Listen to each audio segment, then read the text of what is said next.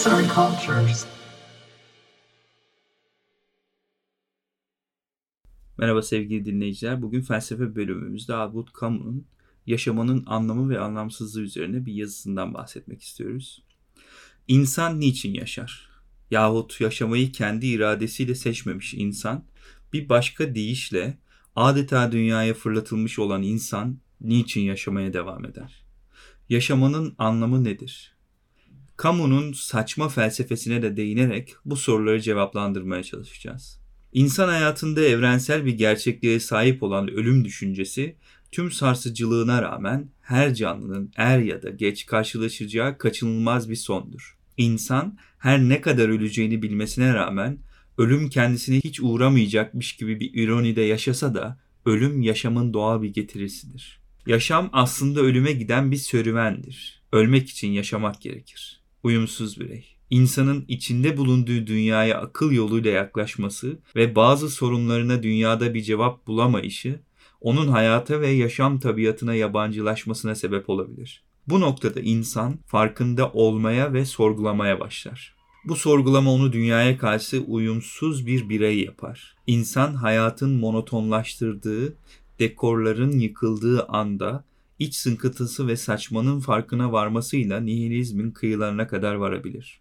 Yaşadığı müddetçe saçma pek çok durum ile karşılaşır ve bu duygu yoğunlaştığında insanı yaşamak ve ölmek arasında bir seçim yapmaya zorlayabilir. Çünkü hayatın tek düzeliğinin farkına varan insan için yaşamın tüm dekorları parçalanır ve insan bugünün, yarının ve geleceğin de aynı olduğu düşüncesiyle intiharla karşı karşıya gelmekten kaçamaz. Dünya ile aklın uyuşmazlığı, insanın dünyada cevap aradıklarını akıl ile bulamayışının yarattığı kırılma, insanın dünyaya yönelerek kendine, yaşama ve başkalarına yönelttiği sorular ve aradığı cevaplarla kendisinin farkına varmasını sağlar. İşte ölüm ve beraberinde gelen bu düşünceler insanoğlunun zihnini sürekli kurcalayan en büyük problemlerden biridir. Kimilerine göre ölüm bir kurtuluş ve hayat karşısında diri durmanın vazgeçilmez koşuluyken, kimilerine göre en büyük kaygı kaynağı ve bir sondur. İnsanların ölüm karşısında almış olduğu tavır, onların varlık sebeplerini kavrayışlarıyla doğrudan ilgilidir ne zaman ve nasıl sona ereceği belli olmayan ama bir gün mutlaka bitecek olan bu hayatın anlamına dair herhangi bir endişesi olmayan insanın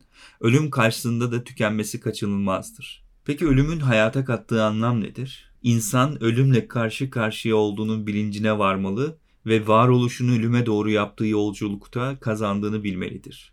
Dolayısıyla ölüm hayatımızı otantik bir tarzda yaşamamız için olası kılan bir durumdur.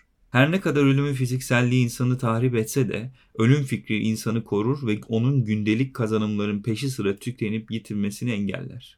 Bu bilinçlenme sayesinde insan diğer canlılardan ayrılmakla kalmaz, beşer içerisinde de farklı bir konuma yükselir. Yani insan öncelikle uyumsuzluğun farkına varmalı ve bütün bu anlam ve anlamsızlıklara karşı direnmelidir. Ölümün varlığı insanın bu dünyada zamanın sınırlı olduğunu bilmesini sağlar. Haliyle yaşamına bir gaye katmak isteyen insan elini çabuk tutmalıdır. Çünkü hayatın bir bilgisayar oyunu gibi en başa dönmesi ya da tekrarı yoktur. Bu hissiyat insanı ölüm düşüncesinden ürkütür. İnsanı gerçekliğinden koparmadan ve bilinci yok etmeden saçmaya karşı oluşturabilecek en doğru tavırlardan biri de başkaldırıdır. Başkaldırı saçmanın bilincinde olarak ona karşı yapılan eylemdir. Ve yine hayattaki tüm kötülüklere anlamını arayıp da bulamadığımız yaşama ve dünyada olmaya ancak umutla yaşayarak katlanılabilir. Umut olmadan saçmaya karşı koymak güçtür. Çünkü umut hayatın dinamiğidir. İnsanı güçlendiren ve ona devam etme gayretini veren insanın içindeki umut duygusudur. Bu duygu onu kamçılayarak mücadele ruhunu da arttıracaktır. Kendisine verilen kayayı sonsuza dek tepeye çıkarma döngüsüyle cezalandırmış Sisyphos'u hatırlayalım. Sisyphos, hayatını tepeye çıkardığında ağırlığından dolayı kaya tekrar aşağı iner ve sürekli bu durum tekrar eder. Sisyphos dinlenmeden bin bir güçlükle dağın tepesine kayayı çıkarırken yazgısının yani çarptırıldığı cezanın bilincine vararak aslında absürt olan bu cezaya rağmen kayayı dolayısıyla yazgısını kabullenir. Çünkü kaya onun kayasıdır. İnsan her şeye rağmen hayata sarılmalıdır. Çünkü hayat ne kadar saçma ve anlamsız olursa olsun onun hayatıdır. Sisyphos'un tüm sessiz sevinci buradadır. Yazgısı kendisinindir. Kayası kendi nesnesidir. Aynı biçimde uyumsuz insan da sıkıntısı üzerinde gözleme başladığı zaman tüm putları susturur. Yazan Fatih Yavuz, editör Emine Tural, seslendiren Rıdvan Tüzemen.